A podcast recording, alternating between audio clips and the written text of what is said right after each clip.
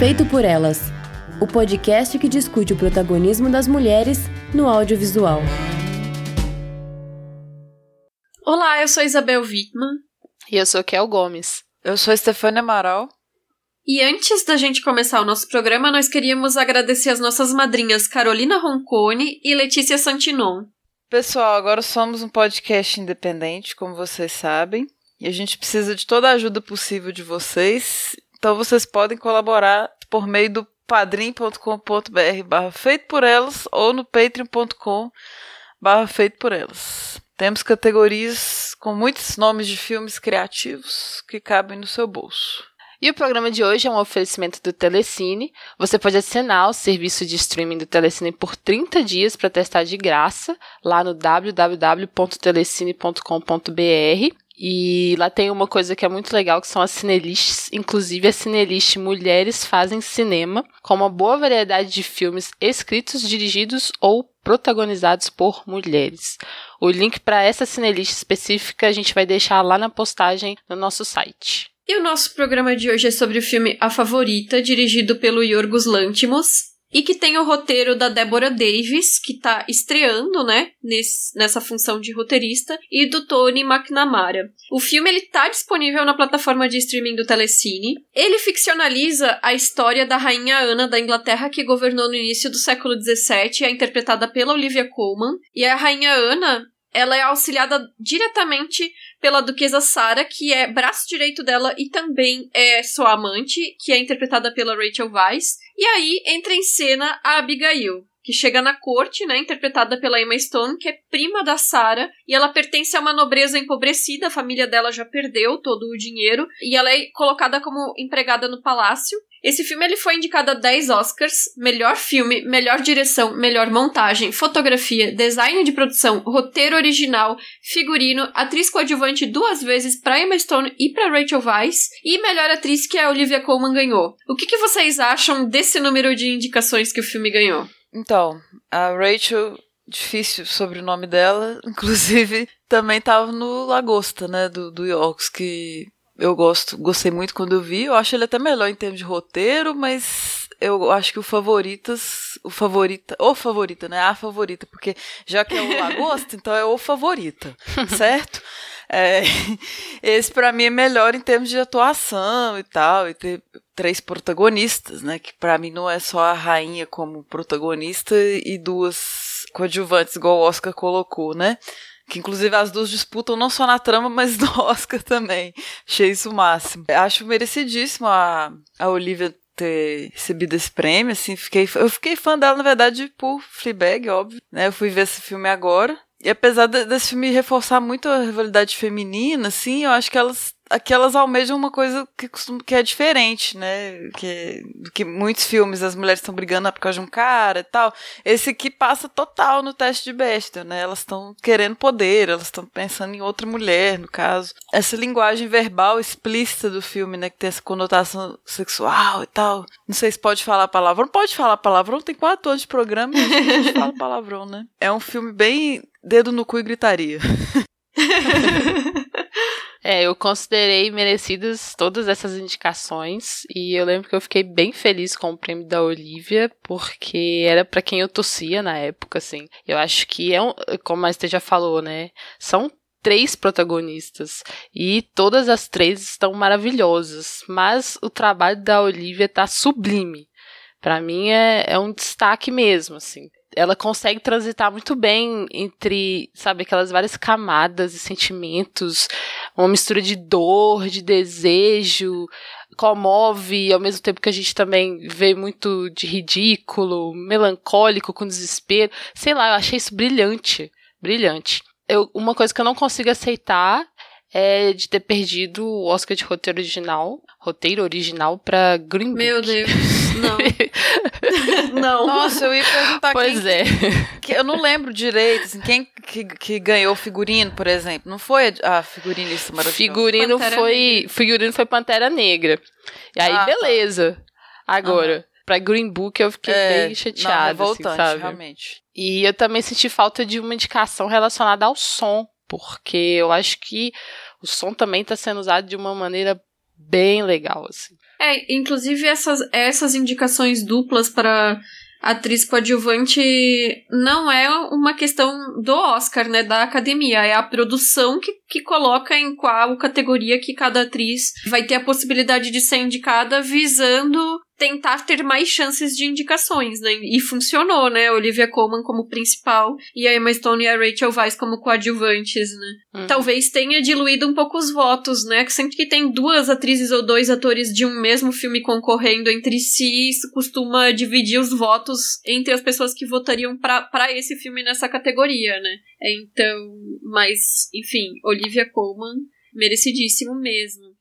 E eu acho que justamente um dos pontos fortes do filme é a atuação, né, desse trio principal. As três são, são ótimas atrizes, elas são consistentes tem papéis interessantes, né, com várias camadas aqui no filme. Essa foi a primeira vez que eu reparei na Olivia Colman. Eu acho que talvez eu já tivesse assistido algum filme dela, mas eu não sei se eu vi, se, sei lá, era um papel menor ou alguma coisa alguma coisa assim. Mas foi a primeira vez que eu reparei dela e depois de ter visto ela em A Favorita, ela tava em todo lugar, né? Porque aí eu vi o Night Manager da Suzanne Bier, eu vi Fleabag duas vezes, que a gente tem o um programa, né, sobre Fleabag. Ela tá agora no The Crown, enfim, ela tá em todos os lugares, né? E a atuação dela é, é muito boa mesmo, isso que tu falou, né, Kel? Porque a rainha, ela precisa expressar toda essa fragilidade dela e também uma certa insegurança, né? E aí tem a Sarah, que é vivida pela Rachel Weisz, que, que é quase que um oposto, assim. Ela tem que ter uma certa dureza, né? Que, que ela é uhum. o apoio e ao mesmo tempo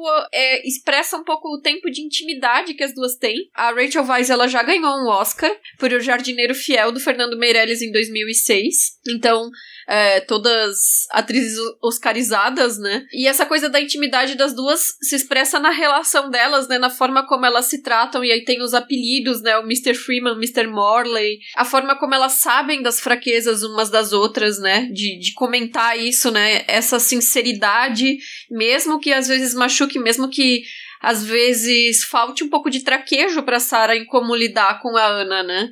Já a Abigail, ela quer recuperar o status que a família dela perdeu, então ela mostra que tem algumas linhas de moralidade, ela comenta sobre isso durante o filme, mas ao mesmo tempo ela em determinados momentos ela tá pronto para esticar essas linhas e a aproximação dela em relação à rainha já é mais interesseira. A rainha não percebe que ela tá sendo bajuladora, né? Tá tentando comprar essa estima, né? E a Emma Stone também tinha sido indicada ao Oscar por Birdman em 2015 e ganhou por La La Land em 2017, né? Eu acho que a Emma Stone ela se destaca que ela num aspecto que é muito importante assim, que é a forma como ela consegue olhar os olhos dela que já são fisicamente grandes, né? Mas ela projeta assim para assumir um ar de ingenuidade sonhadora, né? Que aqui nesse filme é para fabricar essa presença da Abigail, né?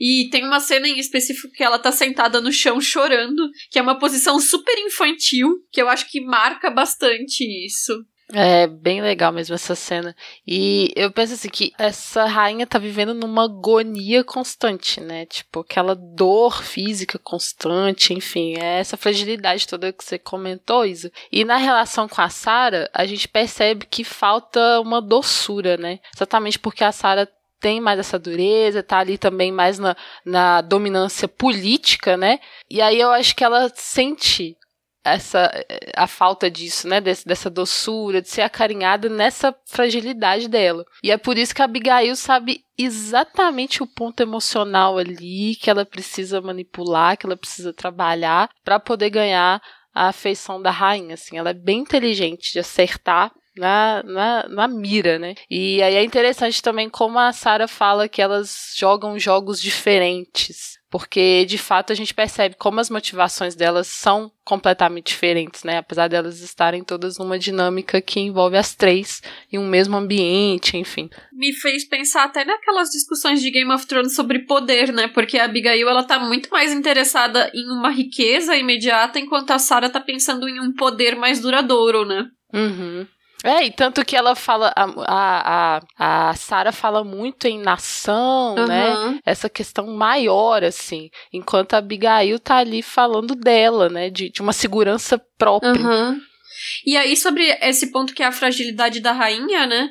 Em específico, eu fico pensando também que ela é muito isolada, né? Provavelmente essas questões da corte, né? A forma como uma pessoa da realeza é criada, e aí ela tem vários problemas de saúde, né? E o que deve pesar mais em específico é a ausência de um herdeiro, né? Porque se a gente pensar até hoje, as pessoas ficam pirando nessa coisa de, ah, o bebê real, não sei o que lá, tipo, realeza nem era mais para existir. E as pessoas ficam ainda se apegando a essa coisa de quem vai ser o herdeiro, que é uma obrigação, né? Uhum. É uma obrigação para quem, pra quem tá no trono de gerar um herdeiro, porque senão é uma crise de sucessão, né? E aí a gente vê ela expressando a dor dela em relação a essa impossibilidade de gerar herdeiros com os coelhos, né? Quando a gente pega essa coisa da realeza britânica em específico, a impressão que eu tenho é que eles são muito fascinados pelas rainhas, né? Então a gente vê muitas histórias da rainha Elizabeth I, a rainha Vitória, a rainha Elizabeth II que tá até agora no poder, né? E assim, eu, eu não conhecia a rainha Ana antes de ver o filme, não sei vocês. É, também não conhecia, não. E essa coisa do herdeiro, eu lembrei também de Maria Antonieta, uhum. né?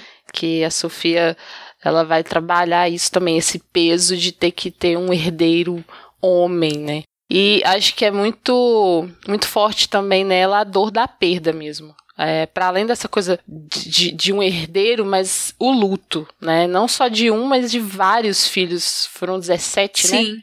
Eu acho, é, 17. Então você imagina, é um luto constante, assim. É, além dessa, dessa sensação de que, de certa forma, é um fracasso, né? Então, eu só consigo. Eu acho que você lembra, assim, da expressão da Olivia e pensa o quanto que essa mulher carrega o peso de uma coroa, mas você tá carregando o peso dessas dores, assim. Verdade. É, eu lembrei do Maria Antonieta também, na questão da alienação da rainha também, né? Sim. Porque ela não sabe lidar, assim, com, com seu... Ela é uma rainha por, por uma questão de família, de sempre, né? De, de, uhum. de, ter que estar naquela posição, mas ela não, não, entende, assim, os papéis, né? Tem uma cena dela, não tô entendendo nada disso aqui. Ela, tanto que quem governa de fato é a Sarah, então. E eu também, essa personagem, eu não lembro de Rainha Ana, assim, de, de qual aula de história eu tive essa explicação sobre alguma Rainha Ana, ou se eu vi em algum outro filme, então e, e, ser uma história real chama muita atenção, né? E a rainha tem esses momentos de crueldade, assim, ela, ela para o que ela quiser, né? Pode estar rolando uma festa no palácio que ela, não, acabou e tal, stop, para a música, para os seus que estão tocando aí, não quer saber, então ela tem esses surtos de, de ira, de, de gritar com as pessoas, mas a gente vê essa sensibilidade dela, essa fragilidade, né, com, principalmente na relação com as amantes. Acho bom que o filme mostra, né, uma, cena dela se beijando, assim, eu, eu acho que com a Abigail não, mesmo tendo visto recente, acho que não tem, tem cena de beijo, né? Mas com a, a Sarah tem. Eu achei que eles não iam mostrar. Tem hora que a Abigail tá olhando de longe, assim que cortou pro rosto da Abigail. Eu falei, não, não vai mostrar, não, mas ela se beija. Então eu acho que é um, um ponto bom do filme reforçar. E alguns enquadramentos, né? Tem, tem horas que a Rainha Ana fica, mesmo o quarto sendo gigantesco, o maior quarto que a gente já viu, ela tá pequenininha. E uhum. ela é uma mulher grande, né? Ela consegue ficar pequena na, na cena, né? A gente vê que ela tá completamente solitária, desolada, apesar de tudo, né? Essa conexão dela com, com tudo. Algumas coisas que ela fala, né? É, algumas feridas nunca fecham. Essa dor que ela tem nessas massagens que ela precisa constante, mas ainda assim é uma rainha muito extravagante, muito excêntrica. E sobre as outras duas, é, é curioso porque a, a, a Sarah, a Sarah, né, é uma personagem legal, mas ela não me marcou tanto, assim, de, ah, o que que eu lembro dela, sendo mais, a frase memorável para mim foi quando ela fala que, ah, se eu, se eu fosse homem, essa cicatriz no meu rosto seria rojada. Então você tá muito assustado, mas, né, então tem essa marca aí da, da de gênero mesmo, né? Tipo, por que, que eu, mulher eu tô horrível com uma cicatriz que seria uma, uma marca legal no homem, né? Esse questionamento que ela faz. Uma cena também que, que o sangue jorra no rosto dela, assim, que para mim é foi um presságio, bem no rosto mesmo, né? Tipo, vai acontecer alguma coisa aí. E outra cena que ela tá. Até, até que tem cenas marcantes, mas em relação a Abigail é bem menos. Ela tá escrevendo cartas, aí aquela cena cartunesca, né? Embola o papel e joga para trás. Embola o papel. Acho ótimo isso. Emma Stone, pra mim, tá no melhor papel dela, assim, nunca teve tão bem. Acho que tinha que ter recebida era por, por esse filme. Desde as primeiras cenas, assim, ela imitando o monstro, né? É, e a personagem é muito ousada também. E aí ela vai faz essa, essa transição da, das humilhações que ela passou na vida, né? A aposta do pai. Direto, homens empurram ela no chão, assim. O banho de água fria, né? A mão da, machucada pela, pela soda cáustica. E aí, de repente, ela começa a assistir a humilhação, né? Mais pro final que tem aquele cara nu também é outra coisa surpreendente no filme, assim, né? Todo mundo cheio de roupa e um cara nu recebendo. Como. ícone de comédia ali, né? Todo mundo jogando as coisas nele. Ela começa a assistir humilhação, participar, né? Bastante egocêntrica também, né? Ela fala: estou do meu lado sempre. Ela quer manter essa, essa dama que ela era, né? Que ela ainda sente no coração que ela é dama. Então, personagens, assim, muito interessantes. E só para fechar minha fala gigante aqui, ainda sobre ela. Eu também não lembro se teve alguma outra cena de nudez da Emma Stone no cinema, e tem uma breve nesse filme, né? Que acho que é a única cena de nudez que, que um dos seis dela fica, fica de fora, assim. E eu não achei isso, tipo, gratuito, eu achei bonito, assim, meio pictórico até. É, não sei o que vocês acharam disso, da nudez da Emma Stone. Mas. E também acho legal que ela é meio bruxinha, assim, que ela tem o, ela é rainha das ervas, né? Milagrosa. Ela pega uma erva, resolve, resolve a mão, resolve a dor na perna. E falando das atrizes também, tem a Bu, cara, de Fleabag, só reconheci porque eu vi Fleabag sete vezes, então eu reconheci a voz dela. Aí que eu fui olhar, porque não mostra o rosto dela de perto, né? É a Jenny Rainsford, que faz a May, que é a cafetina que salva a Sarah. Então eu fiquei, dei um grito na hora que vi Bu no filme. ah, verdade. É quase que você não Bem vê, mas lembrado. é a Bu. É, é a Bu, é, tá ali. Quando, quando a Sarah acorda, é ela que tá do lado ali, né? Da é, na, na, verdade, ela aparece rapidinho. Eu até voltei um pouco o filme, porque a hora que a Sarah tá, tá passando com o cavalo, arrastando assim, aí tem uma, uma prostituta na árvore, com um cara. É ela uhum. já. Aí depois Entendi. ela resgatando, a hora que ela acorda né? Ah, estamos no céu, aquele ali é Deus. Aí é a Bu falando. Ah, legal. É agora que você falou que eu me toquei também. Porque ela tá bem diferente. Muito, é. Tá, toda, né? Nos trajes da época ali, irreconhecível, né? Não mostra é, o rosto ainda. Tá bem, né? Assim, com, com, com o cabelo desarrumado, aquela coisa, uhum. assim, da, de, de como ela vive. Gente, eu nem reparei. Bom, é a Bu. é a Bu.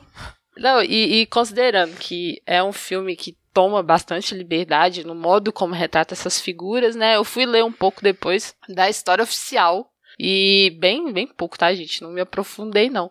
Mas eu achei bem interessante uma entrevista da historiadora inglesa Anne Somerset. Ela tem um livro chamado Queen Anne: The Politics of Passion.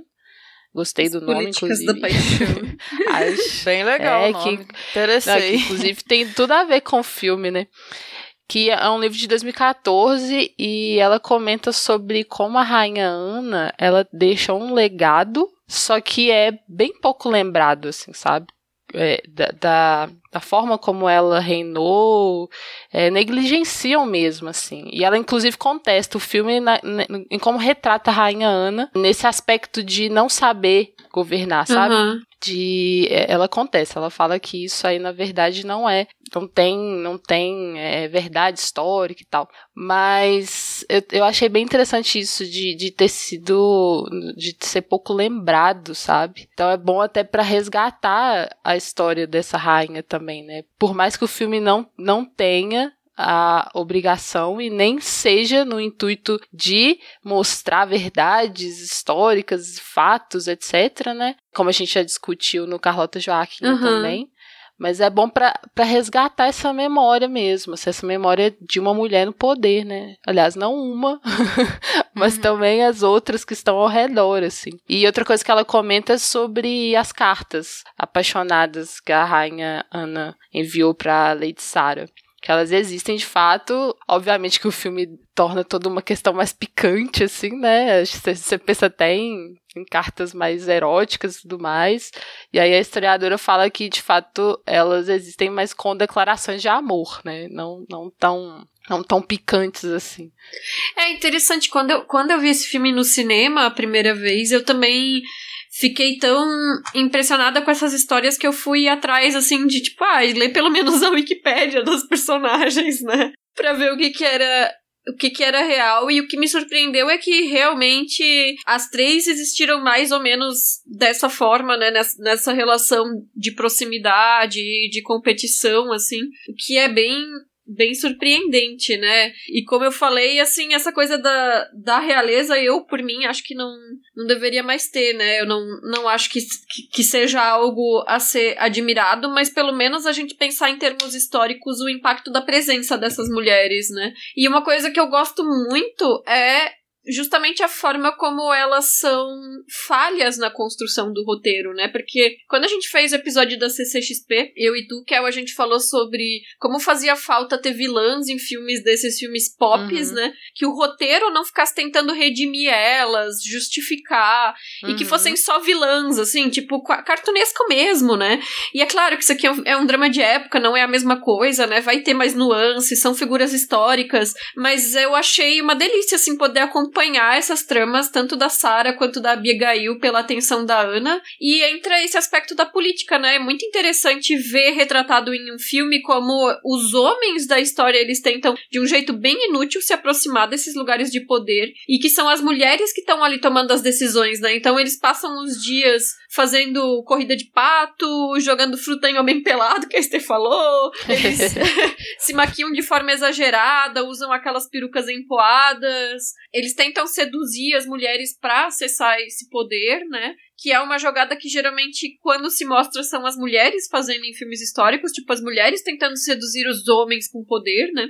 Então tem uma hora que o cara tá tentando se aproximar da Abigail, ele vai até o quarto dela e ela até pergunta se ele veio para seduzir ou para estuprar ele, ele para estuprar ela, e ele diz que ele é um cavalheiro, né? E aí ela, ah, então estupre, né? E aí isso mostra também o que ela pensa sobre o modo de agir desses homens nobres, né? Porque ela não esperaria algo diferente pelo fato de ele ser um nobre, né? E no final das contas, os homens eles são figuras exageradas no filme, bastante ridículos, né? E quem tá uhum. tá fazendo fazendo o jogo político de verdade são elas, né? Total, assim. É, é uma delícia se acompanhar personagens femininas complexas dessa forma, assim. É. é. bom demais. A gente, a gente historicamente sente falta disso. Aí quando a gente tem essa riqueza de, de camadas, é, é muito bom, assim. E é sobre isso, esse jogo de poder, desejo, política, sedução só que totalmente encabeçado por mulheres. Então é maravilhoso pra gente, né? E outra cena muito significativa é a cena das núpcias da Abigail. Uhum. Eu achei aquilo bem forte também, né? Que ela só se casou pelo interesse mesmo e ela tem total domínio daquele cara. Incrível como ela saca qual que é a dele e consegue chegar ao seu objetivo muito facilmente. E ela ali, enquanto tá aliviando, entre aspas, né, esse marido excitado e né, ali desejando ela, ela tá uhum. preocupada com outras coisas. Ela tá ali focada num pensamento estratégico né? ali, é, não sabendo, intrigada com o sumiço da Sara, é, pensando, meu Deus, mas qual o próximo, cal, é, o próximo passo que eu posso dar? Onde que tá minha inimiga? Enquanto tá ali aliviando o é. cara, sabe? Isso pra uhum. mim foi muito, muito significativo, né? De, de entender e né, essa coisa ali de que os homens também não têm controle de nada, nem de si mesmos, assim, são, são estão bem patéticos ali, sem profundidade, se contrariados, inclusive, reagem gritando, empurrando, não, né, praticamente irracionais em alguns momentos. Essa cena, pensando agora, ela explode o teste de Bechdel, né? Porque é o inverso do, se, do mínimo que se espera, né? Você tá com homem pensando em outras mulheres, assim. Exatamente. Que a gente, a gente, nem lembra o nome do marido da é. Abigail, não lembra o nome dos caras, a gente só, só quem tem nome é, é Abigail, Sara e Ana, né? E ao mesmo tempo, eles não estão é, apagados daquilo ali, porque precisa colocar o quanto que elas têm que, que driblar, né? Esse é, patriarcado ali. A própria questão do, do estupro, que elas colocam assim de uma maneira como se elas entendessem o, o, como que funcionam as coisas, né? Essa, essa coisa do estupro naturalizado, né? Tem uma hora que a, a Abigail fala, por exemplo, nossa, você, você é tão bonita, né? Pra, pra mais, uma, mais uma fala para conquistar a rainha. A rainha se, se eu fosse homem eu te estupraria. tipo, sabe? Eles são ridicularizados, mas ao mesmo tempo a gente percebe que existe ali um domínio patriarcal também. Sim, e, e eles estão na quantidade, né? Porque uhum. quando, quando elas vão pro parlamento, os parlamentares são todos homens, né? Exato. Mas são esses homens, é, essas figuras que estão ali arrulhando e se pavoneando em torno delas, tentando conseguir a atenção delas para poder negociar o que interessa a eles, né? Tem sempre essas contrapartidas, né? E bom, gente, eu vou Aproveitando que a gente tava falando da aparência ridícula dos homens, né? Eu queria falar sobre o figurino da Sandy Powell e já vou pedir desculpas. Porque eu vou ter que ser muito efusiva aqui, que o figurino dela é muito maravilhoso. Sandy entra na minha casa, etc, né? Não vou falar porque, sei lá, menores de idade podem estar ouvindo esse podcast. O quê? Não entendi o problema disso. A gente falou coisa tão mais pesada. Não entendi. Não entendi a conotação, não, sério mesmo. E a Sandy Powell, ela também, a gente tem que destacar o trabalho dela da carreira, né? Como a gente fez com as atrizes. Ela tem 15 indicações ao Oscar. Ela já ganhou três vezes. Eu amo demais o trabalho dessa mulher, gente. Não tem condições, não. E eu acho que o que ela fez nesse filme é simplesmente extraordinário. Primeiro que o orçamento dela foi super restrito, eles não tinham exatamente uma grana sobrando para fazer os figurinos e não parece, né? Porque as roupas parecem super vistosas e caras, né? Então, ela não tinha como comprar brocados, veludos, tecidos bordados e rendas que ela precisaria para fazer os vestidos da época do jeito certinho, né? Então, quando a Abigail ela chega na corte, ela vai trabalhar na cozinha, dá para reparar que todas as empregadas, incluindo ela mesma, usam vestidos de jeans. Tipo, ela simplesmente usou jeans para fazer recriar os vestidos da época, porque é um tecido barato. E aí a Abigail é escalada como empregada pessoal da Lady Sarah e da rainha, né? E a primeira coisa que acontece é que esse azul mais claro sai de cena e ele é trocado pelo preto, né?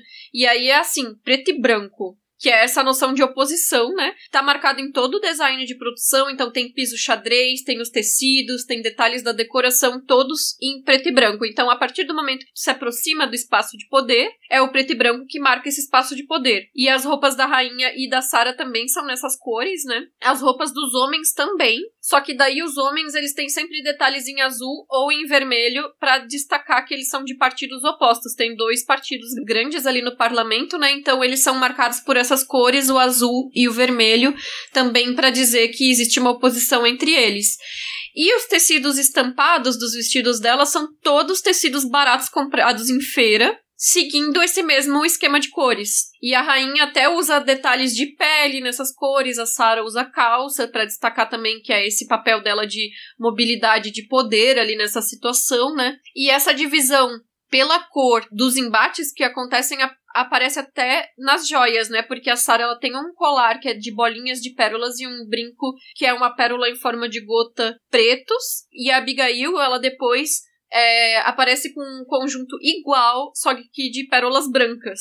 Então as duas sempre nessa oposição, né? Tem um negócio que eu pirei quando eu vi o filme no cinema pela primeira vez, eu fiquei louca, que foi ver como tudo é cortado a laser, né? Que se vocês repararem bem as gargantilhas, os babados que parecem de renda nas bordas das mangas, nos decotes, os, as padronagens que recobrem os corpetes na frente e as anquinhas, que são aqueles volumes que ficam na saia na altura da bunda atrás, sabe?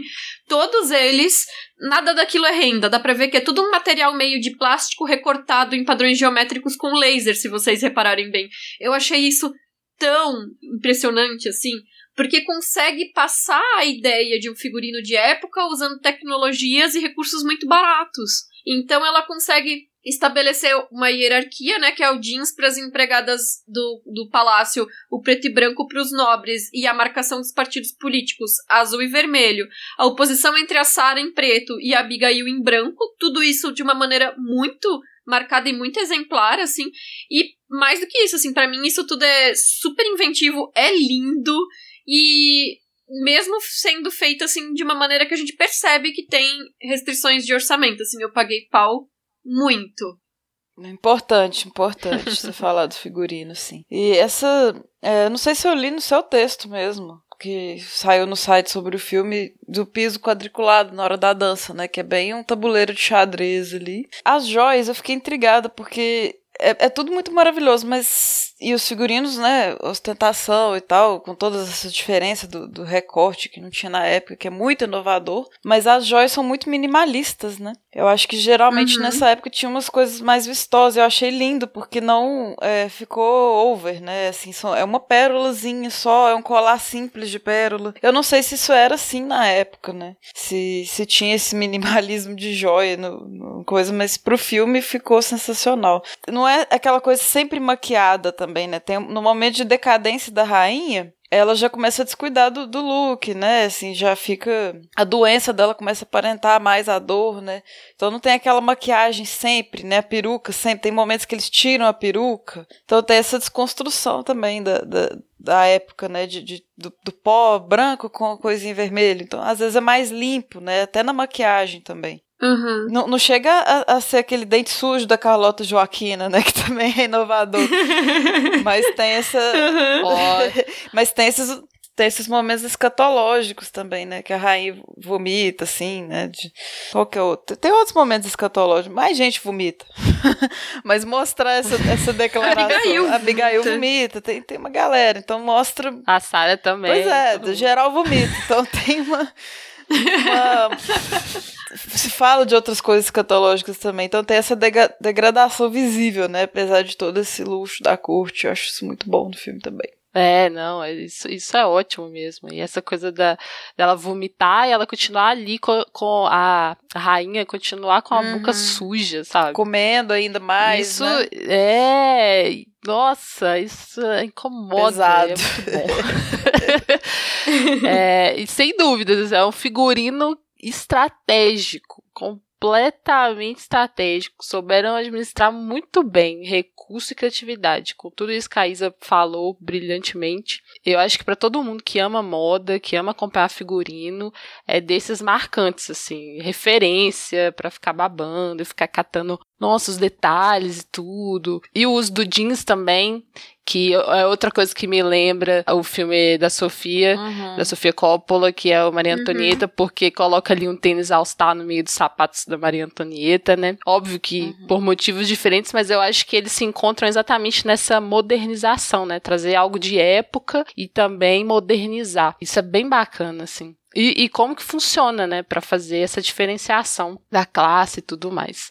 E toda a direção de arte, design de produção, né, gente, é impecável, assim. Eu acho que eu, é bom trazer o nome das mulheres que fizeram também, que é a uhum. Fiona Crombie e Alice Felton, também com indicação ao Oscar. Serve muito bem a narrativa da disputa, de como a gente vê, ora, uma personagem como antagonista, hora a gente vê como protagonista. Então isso tá, né, oscilando. Inclusive os capítulos também, eles, eles colocam os nomes dos capítulos com falas que vão alternando entre a fala da, da Sarah e a fala da, da Abigail, que é, que é bem legal isso. São peças de um jogo de tabuleiro mesmo. É, e esse minimalismo, e também eu reparei que são poucos móveis nos ambientes, assim, né? Quando amplia, você vê que não tem tantos móveis assim. É, eu acho que além de economizar financeiramente para equipe, para o orçamento, né? Para ser um filme de pouco orçamento mesmo, é, ao mesmo tempo ele dá mais espaço para o trabalho das atrizes essa coisa do minimalismo. Uhum. E, eu, e na época, é, o século XVIII, com certeza as joias eram muito mais rebuscadas, o uso era muito mais exagerado, assim. E eu piro nas paredes cobertas com tapeçaria, viu? Acho aquilo sensacional, preenchendo todo o quarto da rainha. É maravilhoso, assim. Para mim é um dos cenários que eu queria conhecer, que eu queria tirar fotos e postar no Instagram. é muito maravilhoso. E também é, eu gosto muito da fotografia porque é o que vai casar isso tudo também, né? Que é essa iluminação de luz natural para o dia e de luz de velas à noite. Então vocês imaginam trabalhar com luz de velas nesses cenários a dificuldade que deve ser, porque vela vai derretendo, enfim, tem que proteger os objetos. É, ficou muito bom, muito bom. Além de ser condizente com a época, né, que não tinha eletricidade. e ao mesmo tempo traz esse estilo marcante, assim, no uso das sombras, dos clarões. Sensacional. O visual é o que faz a gente viajar. É, isso que tu falou das velas, me lembrei do Barry Lyndon, do Kubrick, né? Porque também é um filme que se passa nessa época, aborda uma nobreza, trata essa nobreza como ridícula, né? É, exacerba o ridículo daquelas pessoas. E o Kubrick chegou a inven é, inventar, não, assim, mas tipo, teve uma equipe que desenvolveu equipamentos específicos para conseguir fazer a fotografia à luz de velas, sem usar luzes adicionais, né, para conseguir captar, só usando a luz do próprio ambiente, né? Enfim, eu acho que depois disso virou meio que referência nesses retratos de ambientes uhum. internos de uma determinada nobreza europeia daquela época, né? E no making off no Telecine, é porque lá no Telecine tem tanto um making off do filme quanto entrevistas com o elenco, né? Eu achei interessante que nessa questão dos figurinos e da maquiagem, a maquiadora ela disse que o diretor ele pedia para sempre dar uma bagunçada, assim, que quando ela ia lá, arrumava as perucas todas bonitinhas, de acordo com o que se usava no período retratado, o Yorgos chegava lá e metia os dedos na peruca e dava uma bagunçada, e que dizia que assim ficava melhor pro filme. Ótimo. E essa coisa da fotografia, eu acho que é um dos aspectos que eu vi serem muito criticados no filme, mas que eu adoro, que é essa forma como o cenário, que já é grandioso, né? Que é cheio desses tecidos rebuscados, os móveis rococós, né? E ele usa essa, essa é, lente grande angular, né, que distorce as bordas, né, mas que amplia esses espaços e eu acho que isso ajuda muito a gente ter essa sensação de escala humana, que é o que a Estê tinha falado, né? De que às vezes a rainha parece muito pequena dentro do quarto dela, né? Então eu acho que isso ajuda um pouco a justamente destacar a pequenez dessas pessoas, das políticas que estão acontecendo ali dentro das vidas delas, enfim, em relação a tudo isso que é muito maior, né? Como elas são pequenas naquele contexto. É verdade. Eu gosto de todas as escolhas de lentes, de ângulos incomuns, os movimentos de câmera, tudo que distorce, é toda essa estranheza para mim uhum. é maravilhosa. Até porque o filme tá falando disso, né? Eu acho que é ver aquelas relações de uma corte britânica com toda a sua opulência com um olhar diferente. Então, embora seja um filme de época, como essas personagens que existiram na história, não é a proposta do filme provocar esse efeito real, mas é o contrário, é distorcer. Então, como distorcer isso na imagem também, né? Então, uhum. eu acho que é super, super condizente e adoro. É, eu acho que tem muito isso de, às vezes, uma decisão técnica que reflete em uma estética específica pode ser vista como algo banal, mas o ideal é que ela esteja atrelada a algo que seja da proposta justamente dessa narrativa, né? De como usar a linguagem para ampliar a forma como se está querendo expressar essa história. E eu acho que esse uso da grande angular, por mais que possa gerar um incômodo, e inclusive quando as personagens andam e a câmera acompanha elas, a gente vê o ambiente se retorcendo ao redor delas, né? Acho que isso tem tudo a ver justamente com a proposta narrativa. Para mim também não não causa incômodo, eu acho justamente uma decisão interessante, né? E aí a gente chega na trilha sonora, que eu tinha mencionado que os sons do filme são interessantes, né? Mas também a questão da trilha sonora. Uma, um momento que me chamou a atenção é quando a rainha, logo na, no início, ela tem a primeira cena dela que ela tá sendo tratada pra dor, né? Que a trilha são só duas notas que ficam se alternando. E aí fica dando aquela sensação de urgência, uma coisa meio tipo tubarão, assim, sabe? E essa mesma.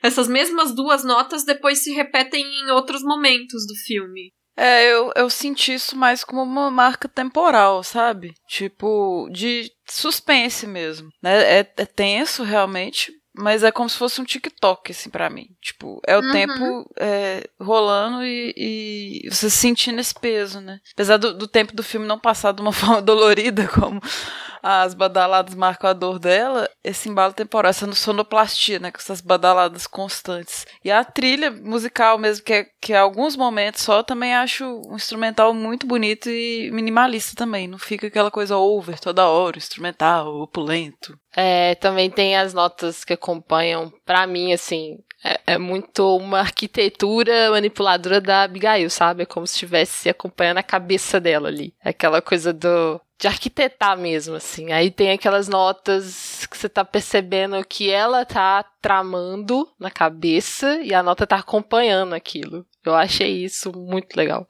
E também ah, nos créditos finais que toca uma versão de uma música do Elton John. Uhum. achei genial, Nossa, genial, demais. genial. Esther, e o selo Faustina? Obrigada por perguntar. Então, é, eu já pensei nisso porque um dos coelhos tem o um nome, né? Assim que não, acho que não fica explícito assim que cada um desses coelhos tem o nome dos bebês, mas sim. É, Abigail comenta e o nome de um deles é, é citado, né? Dos abortos da rainha, né? Cada coelho compensaria, entre aspas, um dos bebês da rainha. E são lindos e aparecem em várias cenas e eles são muito importantes no filme, né? Aparece inclusive na sobreposição final. Então, sim, passa no selo Faustino. Pode colocar. No... Mas não, não é dirigido por mulher, mas ele entra no Letterboxd, né? Entra. Que foi discutido no programa e passa no selo. Perfeitamente.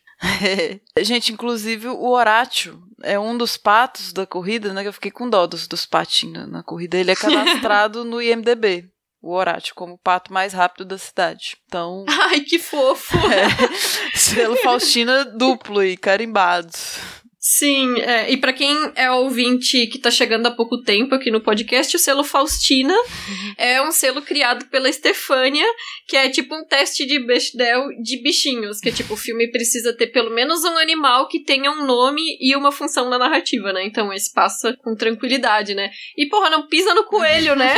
Sacanagem, viu? Aquilo ali foi. De todas as crueldades Oxi. da Abigail, aquela pra mim foi o limite. Foi o pior. É, aquela ali não tem como. Tem perdão, não. Ainda mais depois ela ter fingido que gostava dos bichinhos. É, né, sacana, ganha, é. ganha confiança, os bichinhos gostam dela e ela vai e faz isso paia. Mostrou é, interesse, é. ficou ali pegando no colo. Uhum. E isso que tu falou da cena final, eu achei interessante porque rola essa sobreposição, né? A gente vê se fundirem na mesma imagem a Olivia Colman, né? A Rainha uhum. Ana, a Abigail a, e, e os coelhos, né? E ficam parecendo assim todos muito tristes, assim. É um. É, são, tipo, pessoas miseráveis naquela vida, dando aquele fade das três. Das três, assim, tipo, eu tô dizendo que é uma coelha, não sei, né? Mas. São vários do, ali, né? Da, dos, das duas mulheres e dos coelhos sobrepostos, né? É, e, e eu acho um final do jeito que eu gosto, assim, que não é muito óbvio, né? É, você se coloca no filme ali naquela hora e interpreta aquele final. É o final mais abstrato, você tem percepções uhum. silenciosas possíveis ali. Eu revi o documentário Janela da Alma esses dias, aí o cineasta Vin Wenders, ele, ele fala sobre isso, assim, que ele acha... Isso é um documentário de 2001, né? Ele falando que o cinema de hoje em dia tem muito pouco ou nenhum espaço para para você se colocar no filme, assim, de, de ser um filme mais lento, que você, eu discordo, eu acho que não, assim, pode ter, tinha, poderia ter muito mais espaço, né, ele cita filmes de, de faroeste e tal, mas eu acho que, que não, assim, que ainda tem muito, e esse filme é um, é um deles, assim, que você consegue refletir muito, assim, que as tomadas não são apressadas, né? Que ele tem um respiro. E essa cena especialmente, né? Meio surreal ali da super. meio David Lynch, sobrepondo os rostos e tal. É, é um desses momentos que você tem o um insight sozinho, né? O filme não vai te falar o que, que tá acontecendo. E é um final infeliz, sem uhum. dúvidas. E aí tem uma frase do filme que me marca muito, assim, na, na, na, personagem da Abigail, mas quem fala é a rainha, né? Que é, quer dizer, eu não lembro quem fala, acho que é uma pessoa aleatória que fala. Que a dignidade é a única coisa que evita que o homem enlouqueça. E aí no filme a gente vai vendo. Ou no caso da Abigail é o contrário, né? Ela, ela passa de humilhação para para poder que ela queria, para status, para hierarquias, e a rainha vai degradando bastante. Então é um filme que questiona muito essa coisa da dignidade, da, da, da sujeição e tal. É, final triste mesmo, que ninguém sai ganhando, né? Uhum. Apesar de todo esse jogo, de toda essa disputa, tá todo mundo perdendo em algum nível ou outro, assim. E essa coisa do ruim lá dentro, né? Daquele palácio, talvez pior lá fora também, onde as mulheres não têm perspectiva, né? Ou é miséria, ou é estupro, ou é a prostituição. Então você vê também um, uma certa sobrevivência, né? Uma luta de sobrevivência dessa dignidade ali também. Então, esse final é muito massa, assim. Essa sobreposição dos coelhos, né? E essa coisa da, da servidão, assim. É, e que, o que talvez explique também a atitude tão ferrenha da Abigail para conseguir reganhar o lugar dela naquele contexto de, de nobreza, né? Porque ela já tinha vivido o mundo lá fora, né? As outras não, né? Uhum. Então ela sabe o que ela tem a perder estando lá fora, né? Total. É, ela fala que a moralidade ia dar um soco nela se ela estivesse na rua, né? Ia debochar.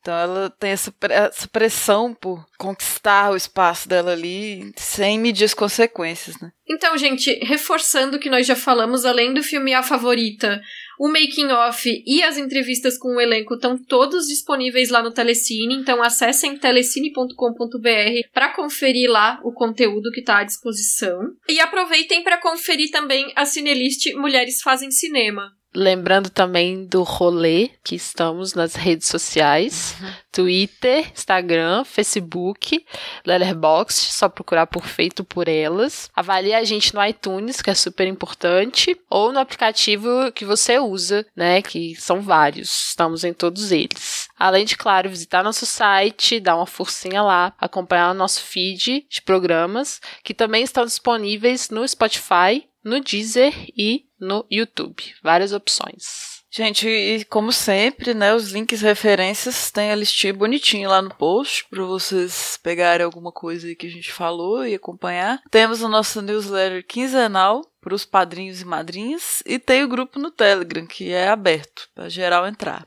E o link para entrar no grupo fica na nossa postagem também. E o nosso próximo programa vai ser sobre a cineasta pioneira Germane Dulac, com foco no filme A Concha e o Clérigo, de 27, que está disponível no YouTube para quem quiser assistir. Quem quiser enviar comentários sobre esse programa, envie para contato feitoporelas.com.br ou deixe no nosso site feitoporelas.com.br. Obrigada pela audiência e até o próximo programa. Valeu, pessoal. Beijo, galera. Até a próxima. Este programa teve pesquisa, pauta e roteiro por Isabel Wittmann, Kel Gomes, que vos fala, e Stefânia Amaral.